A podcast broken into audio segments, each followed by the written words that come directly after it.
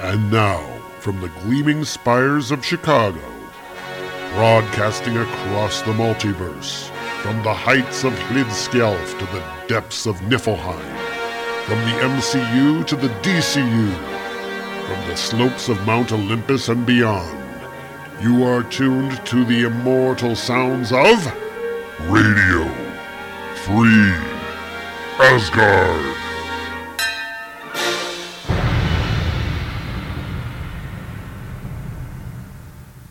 And hello, everybody, and welcome to Radio Free Asgard.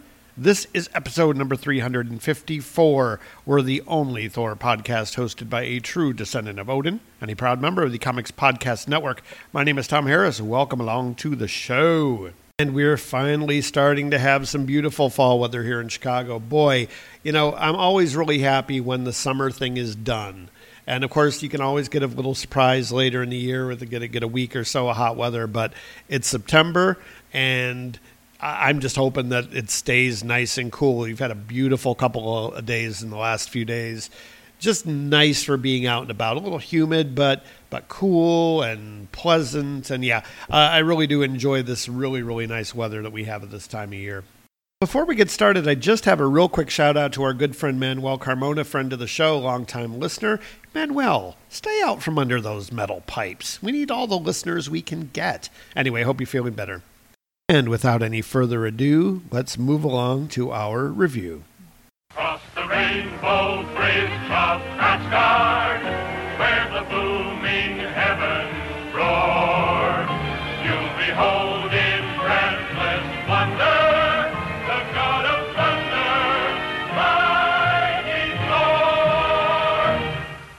And this week we are looking at the Mighty Thor number 204. October of 1972 is the cover date. 20 cents is the cover price. Cover artist by John Buscema, inked by Joe Sinnott.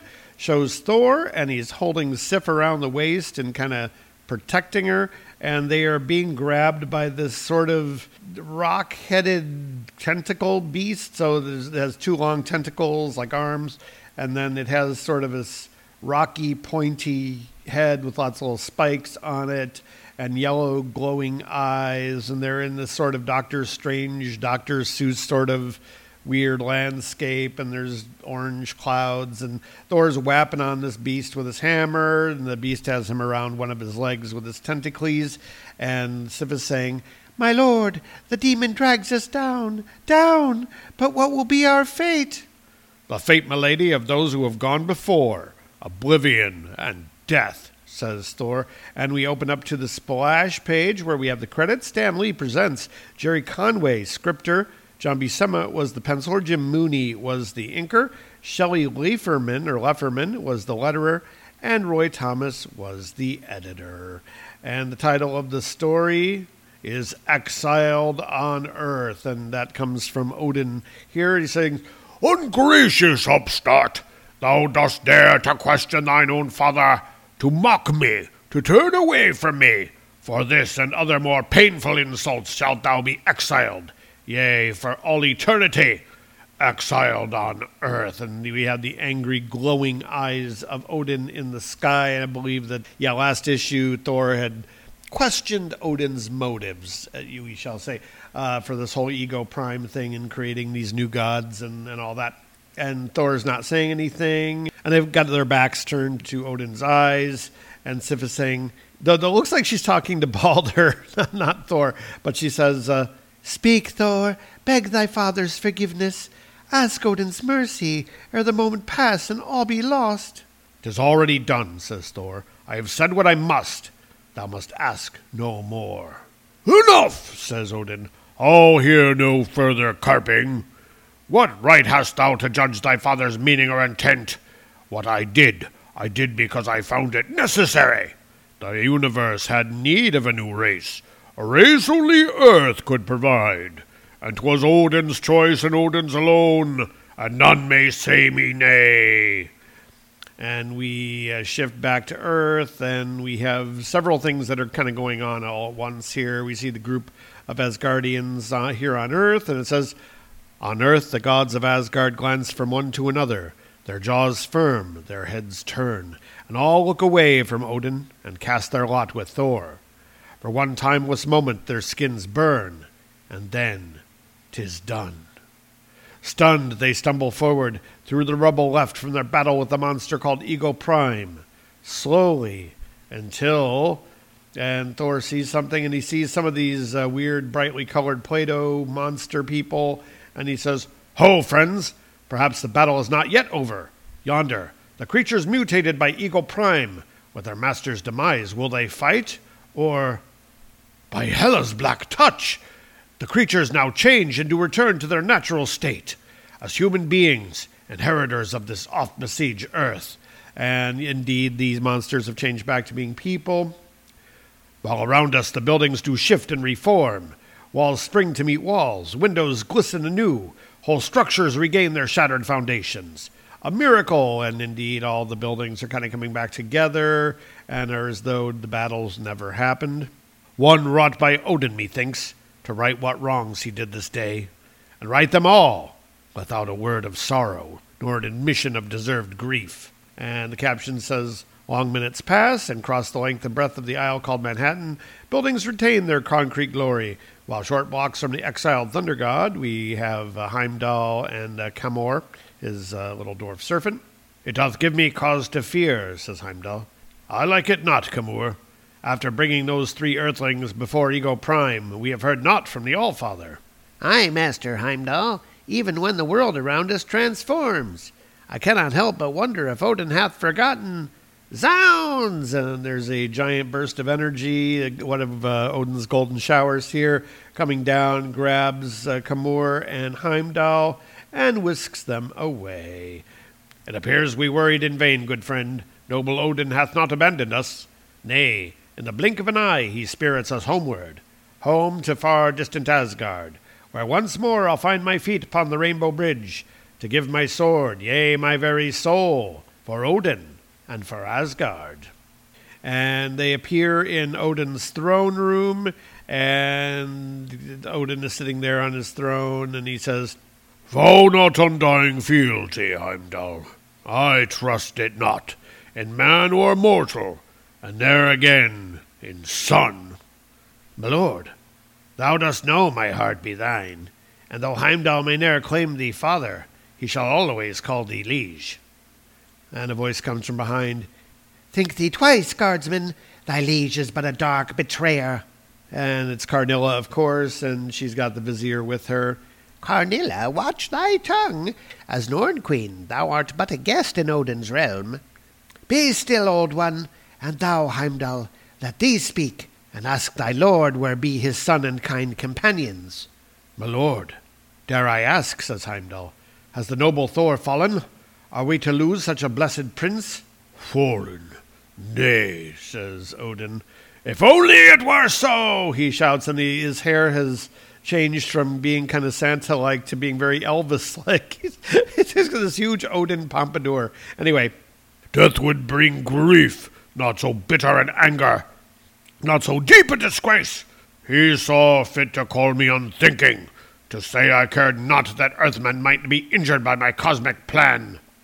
My own son did call me cruel, and for that shall he dearly pay. And everyone's running away from angry Odin, and uh, they're all rushing out the door here. and uh, Heimdall saying, Stars, never have I seen Odin rage so.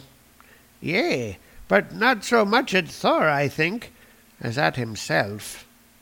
A pretty thought, Vizier, but pointless.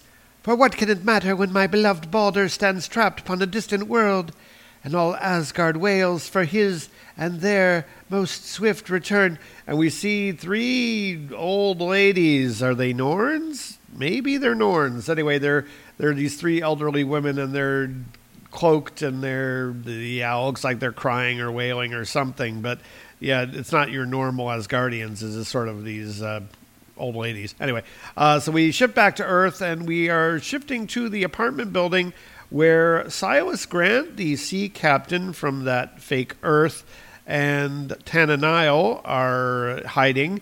And they are looking out the window and they just happen to see Thor and company walking by.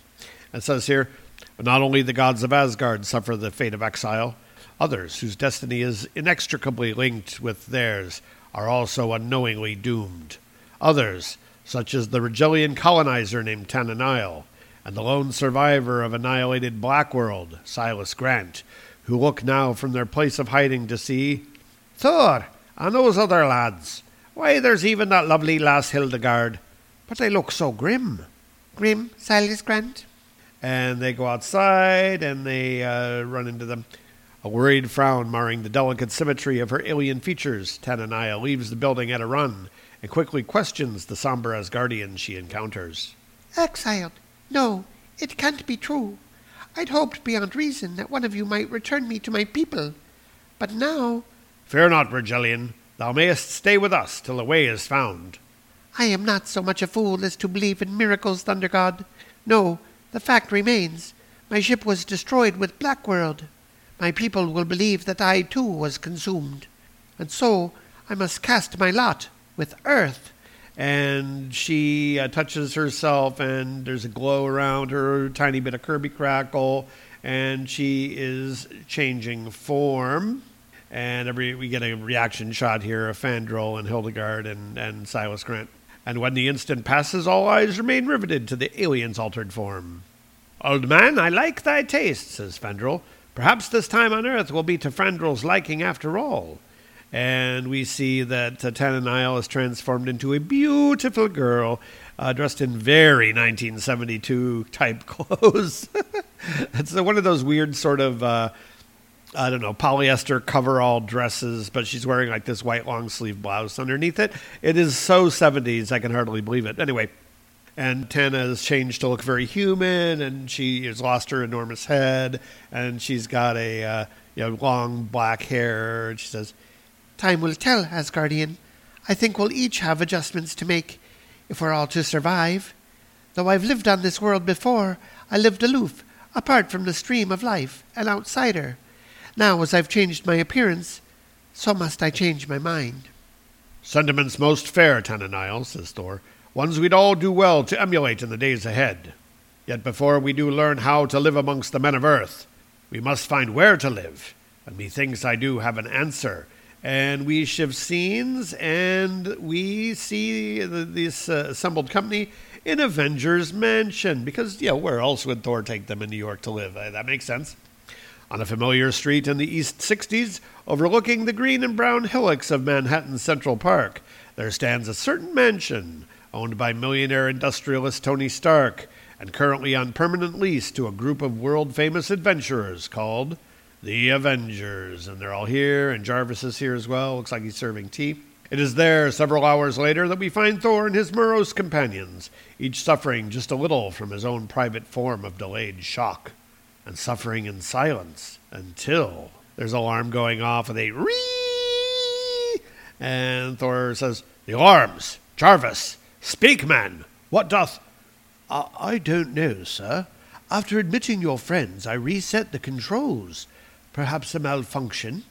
Nay, mortal, already there comes the tread of approaching footsteps, and there a shadow. Stay thee back, my lord. I'll take this battle myself, says Fandral. And he uh, reaches forward and he goes to uh, tackle whoever it is that, that's here. There's a frustrated rage boiling within me, and it doth need an out, and now shalt have it. And there's a wham, and it turns out that uh, that was Thor. He's grabbed Fandral and yanked him away from the person he grabbed. And uh, yeah, kind of looks like he slams him down on the floor in his face. and Fandral keeps trying to rush forward to attack this person. And Thor says, Fandral, hold! Thou dost not know this world, my friend. What need have I for knowledge, Thunder God? One struck, Fandral doth strike in turn. And it turns out to be Iron Man, and uh, it looks kind of, I don't know, pathetic. I guess next to the next to Fandral, but he's uh, then Iron Man is like, then strike somewhere else, buddy. Take my word for it. You've got no quarrel with Iron Man.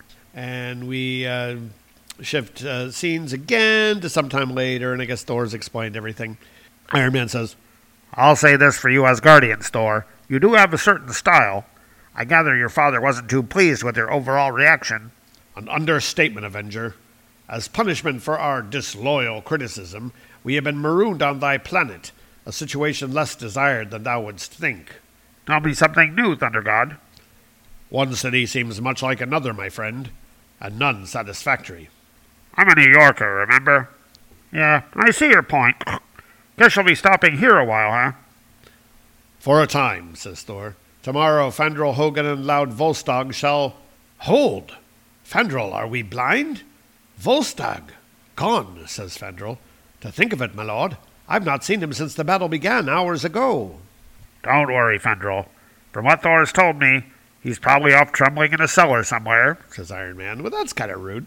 And speaking of Volstagg, we shift scenes, and Volstagg is in the uh, cellar with the little girl and her uh, doll, Missy Pompadour. Volstagg is saying, Well, little one, for nigh on two hours have we hid. Dost thou yet feel frightened of the fighting without? Gee, Mr. Volstagg, I don't know. Missy Pompadour is still scared, and I always listen to Missy Pompadour. Could we just stay a little longer, please? As thou dost with, child. Though the heart of noble Volstagg yearns always for battle, and he lays down and leans up against the wall and falls asleep very, very quickly. Mr. Volstagg, says the little girl.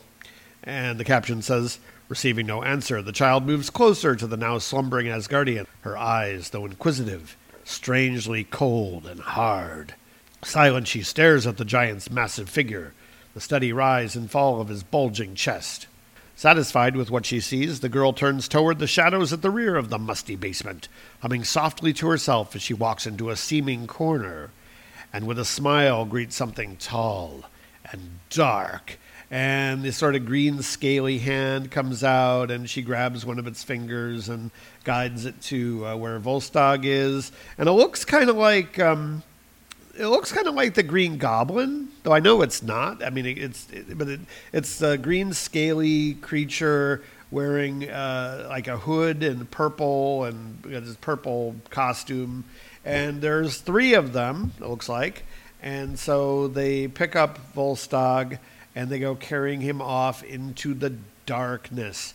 And we shift back to Avengers Mansion. It says, as in all things, there are degrees of depression and despair and for one who loves as strongly as Thor loves, and has had that love seemingly betrayed by his own father's hand, the despair is great, the depression is deep. And so he's watching some kind of uh, cowboy show on TV, it looks like. And so in the Avengers Mansion later that afternoon, as the others explore their new land and search for the missing Volstagg, Thor sits brooding, lost in dark thoughts, until, My lord? And it's Sif, and she's uh, coming to uh, see what's up with Thor. Forgive me, fair one. My mind doth wander, thou wert saying? If the lady Sif may be so bold, my lord, I do think 'tis time that thou didst show me this world. And for that purpose have I taken these clothes, which the butler Jarvis said do belong to thy fellow Avenger, the Scarlet Witch. And she's wearing a, um, uh, like a red overcoat. I guess the Scarlet Witch, that makes sense. And the sort of white miniskirt okay. The, I mean, it's a very 1972 looking sort of fashion. They fit thee well, Sif, and perhaps thou art correct. Too long hath Thor sat musing here. Mayhap 'tis time for another to take his place, another more suited to this land, the Thunder God's human alter ego, Dr. Donald Blake, and he bangs his hammer on the floor and he changes back into Dr. Blake and they go wandering out into the city and there's you know people all around looking very 1970s basic street scene and they're out and about. It says soon several blocks south and east two more pedestrians join the city's flow. One walking tall proud and the other with a slight barely noticeable limp. And on the latter of these two stern features slowly loosen. Relax and form a smile. So Thor is getting to be in a better mood here. And they uh, are going to a particular building, and the address is 702. Um, so, yeah, so I guess this is uh, Dr. Blake's office building, where his office is. You know, Sif, it's funny. It must be months since I last visited my office. Guess I expected the entire building to be changed in some way. But it hasn't changed. Everything's just as I left it. Even the doorman. And the doorman says, Dr. Blake, you, you're back. Everybody thought you had an accident or something. Not so, friend.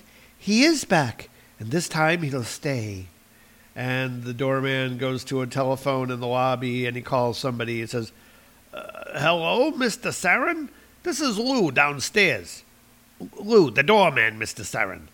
Look, you're not going to believe who just waltzed in. And Sif and uh, Blake uh, take the elevator up, and they're on the 16th floor, it says. And Blake says, Like this place, I think, Sif. It's, good Lord, no! And Sif is saying, uh, My lord, what is it? I guess I've been gone longer than I thought. And so the. Uh, the, the doorway of uh, Blake's office is barred with uh, like bolts, not, not like bolts like in nuts and bolts, but bolts like in barring a door bolts. Uh, this is a you know metal uh, or wooden bar across the door, so so you can't open it. A, a distinguished-looking older man steps out of the uh, out of the shadows and, and approaches the two of them. Quite, Doctor Blake. That is, if you are Doctor Donald Blake. But be that as it may, I don't think we've ever met, sir. My name is Sarin, Carl Sarin. I'm the owner of this building. Then maybe you can tell me what this is all about, says Blake. I've paid rent months in advance, almost through next year. Now, in heaven's name, how in heaven's name do you. Dr. Blake, you seem like a sensible man. We're both sensible men. I acquired this building only recently. The previous management corporation could no longer afford the upkeep, I'm afraid. And I swear to you, my friend, amongst all the papers forwarded to me, there was no mention of your lease or any special arrangement you may have had with your former landlords. However, if you can produce your own copy. Looks like I'll have to, Sarin. And they go off towards the elevator again. Excellent, Dr. Blake. I'll expect to see you in my office Monday, and perhaps then we'll manage to straighten this matter out to our mutual satisfaction. And we have scenes, and we're in Central Park, and we have uh, Silas Grant and Tana Nile and Hildegard, and Hildegard is, is dressed in sort of jeans and a jumper, and Tana looking very much like we saw her before, and Silas Grant is still dressed in his uh, sea captain's outfit. Not even in Asgard have we a place such as this, says Hildegard. True, there are gardens, parks with walks, fountains, sculpture like nothing in all lands of men. But still, this concept of a central park, it sounds like they have exactly this in Asgard. ah, lass, you truly do not understand, do you? says Grant. Tis not the idea of it, Hildegard. It's the feel. Breathe it, lassies. It's almost like me blessed home. Now do you understand, Asgardian?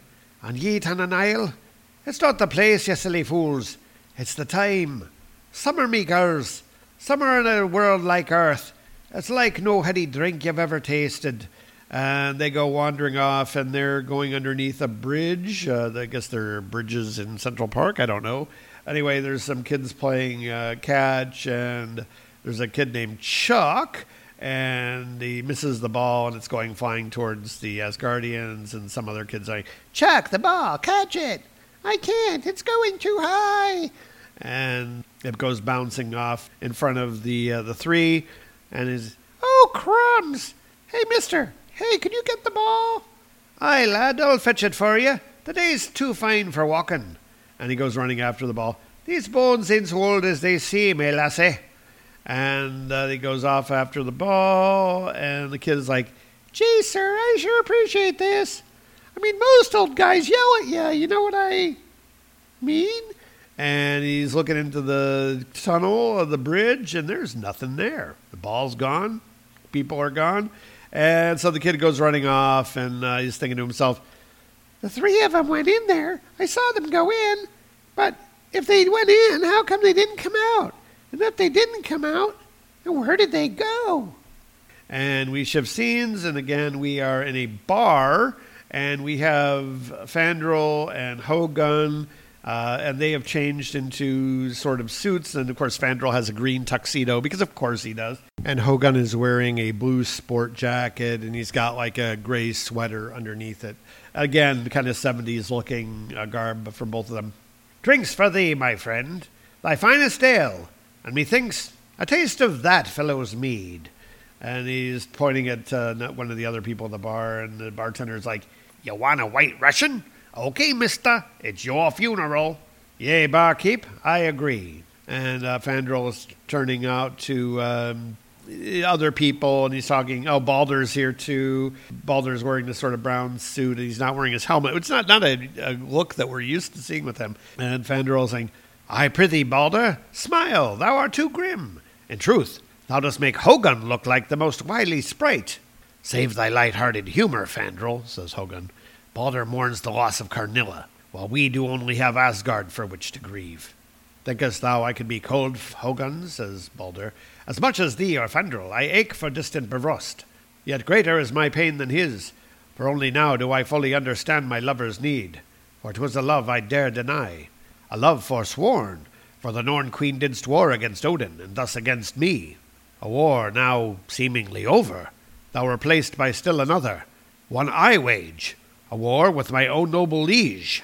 As do we all, Balder, says Fandral, yet we still do live, and. Eh? May we aid thee, my ladies? And there's a group of women have come up to the three of them, and uh, one of them it looks like Gwen Stacy, and the other one is looks like Dawnstar because she's got she, she actually kind of does look like Dawnstar without wings, and she's got long black hair and a, like a 1972 hippie uh, headband, and and then the other is a, a redhead wearing a green dress. It's, it's, she's got her back turned, so you can't really see her face. But anyway, um, and the, the girls are like, Gosh, I hope so. Ask a child, and it is thine. Yet before thou dost, answer me this Know thee a goodly guide, one who doth understand the city, and could duly direct my friends and myself? Well, gosh, I mean, we all live here. Shirley and Charlene and me. If you want, we can sorta, you know, show you things. Child, a truly admirable suggestion. Now thy question. Are you with a group? Group? A group? Minstrels. I fear not, milady, but my friends and I. My friends. And he turns around and he doesn't see them, but uh, they uh, have obviously kind of ducked out. And he follows. He goes out the front door and he sees that uh, Balder and, and Hogun are kind of walking away in the darkness. And it says, frowning, his eyes flashing annoyance, the Asgardian guardsman excuses himself with a nod long strides carrying him outside into the deepening twilight. His eyebrows raised, he wonders Has he gone too far this time? A harmless sham? Has his act become more than that, causing anger instead of laughter? He begins to call out and chokes, stunned. And we see Balder and Hogun, and they vanish. There's a burst of light, and they're in the middle of the street. They're not like under a bridge or anything, and they're just gone. And Fandral's like, By Odin's silver beard, gone. And it says, for an instant, Fandral stares speechless. Then he lunges, and as he steps from light to shadow, he feels a sudden, eerie chill. A chill which engulfs him, grasps him, and like a thing alive, jerks him away. And Fandral now is also gone. And we see him going through sort of a darkness and so being dragged off to somewhere unknown. And we shift scenes, and we are uh, with uh, Thor in the guise of Don Blake and with Sif again. Elsewhere, the midnight hours lie heavily on the all too mortal shoulders of Dr. Donald Blake, for these are the coldest hours, the emptiest moments, when the darker thoughts of a man's existence find their meat and the food of aching depression. My lord, please, ease thy burdened soul. Blame not thyself for our plight. 'Twas a decision for each, a decision freely made, which we none of us regret. It's not just that, Sif, says Blake. How can I really be sure if I made the right choice? Who am I to question Odin? God or man, I'm not infallible. But maybe, just maybe, I'm a bit too proud. Balder, do you. Balder? And he turns, but uh, Balder's not there because, you know, we knew they went to the bar. Love, dost thou forget? They did leave three hours ago. To search for lost Volstagg, I suppose. Three hours? That long? But what about the others, Sif? Tana Nile, Silas? Where? Gone too. I never did think. And there's a hissing noise. Uh, a hiss. And Sif is like, My lord, that sound. I heard it, Sif, and perhaps I've had enough of self recriminations. And he gets his cane and he bangs it on the ground and he changes into Thor. Perhaps the proper place for Thor is battle. Battle with the stench of bloody war. Again there comes that sound, a whisper unlike any I've ever heard before. Stay thee here, my lady. I'll seek the cause alone. Not so, Thor. My sword is with thee. This I swear. Then come, says Thor, and they go following this hissing noise, which seems to be coming from down the hallway. And we see the hallway looks very, very dark, much like the places where we've seen uh, the others disappear to. Then come, says Thor. Thou at least must know thy mind, and 'tis not Thor's place to change it. But hold, Sif, ahead, the lights do grow dim. What madness is this? And as they go towards the darkness, they are grabbed just like the others were and pulled into the darkness. And Thor says, Odin's blood! Get thee back, my lady. The darkness attacks us. Too late, my love. Whatever force it be, it doth swallow me also. Then we both are doomed. The darkness doth spin and swirl, and in it all space doth swiftly dissolve. And the head, looming out of the mists, a demon hound of hell, the source of sound and force alike. And we see tentacles coming out, looking very much like the tentacles on the cover. And we see the back of a rocky, pointy head, just like we saw on the cover. And we hear hiss, hiss, because that's the sound that it's making.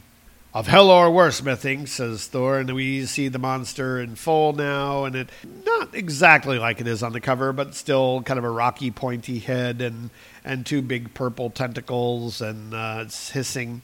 It doth eye us silently, my lady, yet I sense a certain tension in its grasp. And even as we do speak, the creature doth act. And uh, how can you say it's eyeing them silently when it's hissing continually? Anyway, anyway, so the creature has grabbed Thor, and it looks like it's trying to put Thor into its mouth. But uh, Thor takes the hammer and he's slamming the hammer forward, and it causes this creature thing to dissolve. And yeah, so definitely hitting it with the hammer just made it disappear. And they are in a Dr. Seussian sort of Doctor Strange weird world, kind of like on the cover. And the caption says, At last there's time for breathing, for glancing from right to left, for slowly walking through a fading mist. Eyes widening, they find themselves almost fearing each new revelation, for in truth they do not yet accept the nightmare which has so suddenly overtaken them. A nightmare from which they fear there is no escape, and they're wandering along through this sort of bridge thing. Stay close, my lady, says Thor. Whate'er hath stolen us from our native clime may yet tear us asunder, and of all things that must never be. And they see a light coming from looks like a cave, sort of golden light here, and Sif saying, Thor, that light, why doth it attract me so? Yea, I feel it, Sif, and more, somehow I do know. Yonder lies the answer to all of our questions, the cause, the final clue, the ultimate piece of the puzzle which hath entrapped us all. But wait, nay, not even this did I dream. Tis the most deadly, most dreaded one of all. And he sees something here. Obviously, he's very alarmed. We get a double page spread, and we see a scene here of some hellish Play Doh monsters and some gargoyle type people. And we have Hogun, Fandral, and Volstagg, and Balder, and Hildegard, and Silas, and Tana.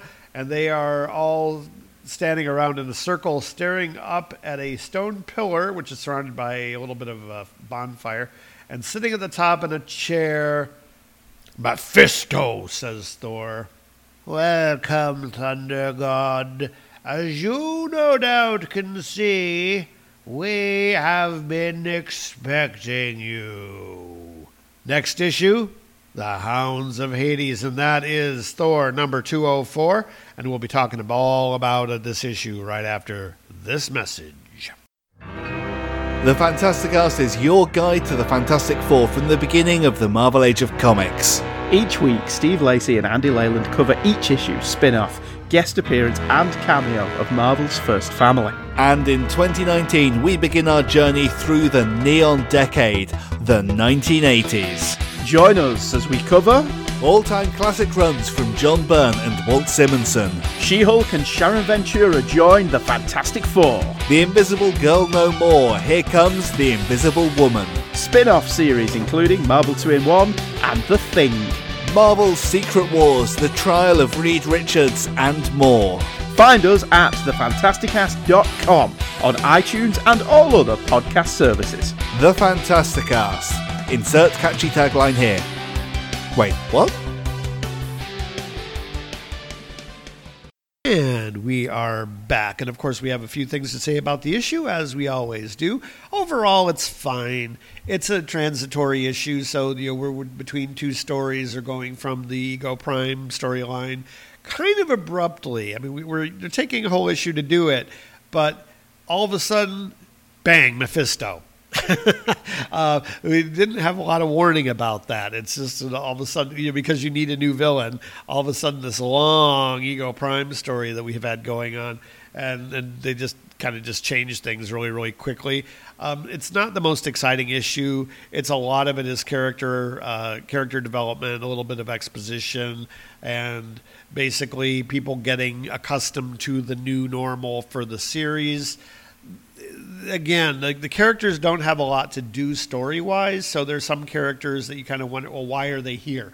Uh, Silas Grant, Hildegard, they really don't do anything. Obviously, Sif and the Warriors 3 and Balder, they're your stalwart supporting cast. Sure, it makes sense that they would be here. I have a feeling that they're going to kind of shuffle the rest of them off uh, pretty soon. But uh, yeah, it just seems like there's just a lot of people to deal with here. And I can imagine that uh, Jarvis is going to have his work cut out for him just fetching mead for all these uh, Asgardians. Art speaking, yeah, I mean it's it's John Buscema, and it's inked by Jim Mooney. It's a weird combination. Now it's not entirely unsuccessful, and I've seen this same combination work pretty well elsewhere. I think that Mooney was working with again rough pencils and we've talked about this a few times in the last few issues where it seems like Buscema is doing very, very rough penciling and it needs to be finished by somebody else. And Mooney has a very distinctive style of his own. And so it appears that many of the faces in this issue, particularly Sif's face, have been redrawn extensively throughout the issue. I think the other the other one of note is the kid in Central Park. Uh, it, it's very much a Jim Mooney face, and it looks weird with the John Buscema physicality of the characters. Um, also, the appearance of Iron Man is kind of weird. I mean, he's only in there for four panels, but he's weirdly off model.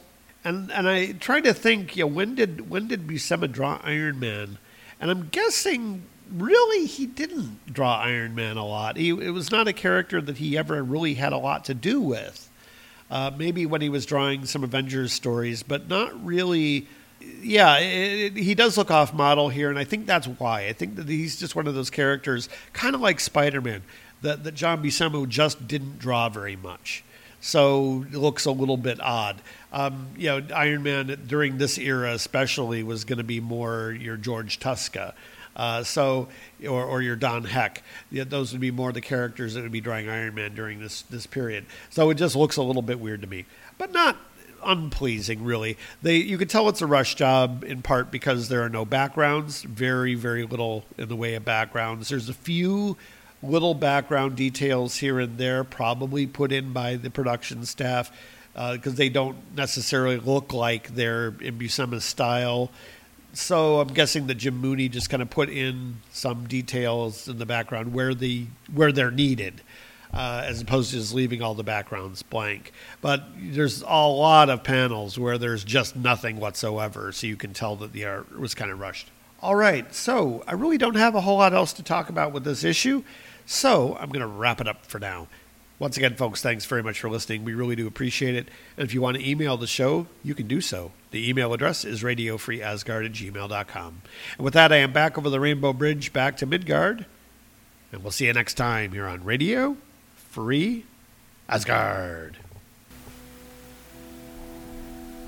Radio Free Asgard is copyright Tom Harris USA Productions, which is totally responsible for its content. The characters, stories, and situations presented on this program are copyright their respective copyright holders and are presented for entertainment, review, and educational purposes only. No ownership is implied. We make no money from this podcast, and the contents are believed to be covered under fair use. If you like what you've heard on today's program, we'd appreciate it if you leave us an iTunes review, send us an email with your feedback, tell your friends, if you have any, or annoy your coworkers with our incoherent ramblings and silly voices.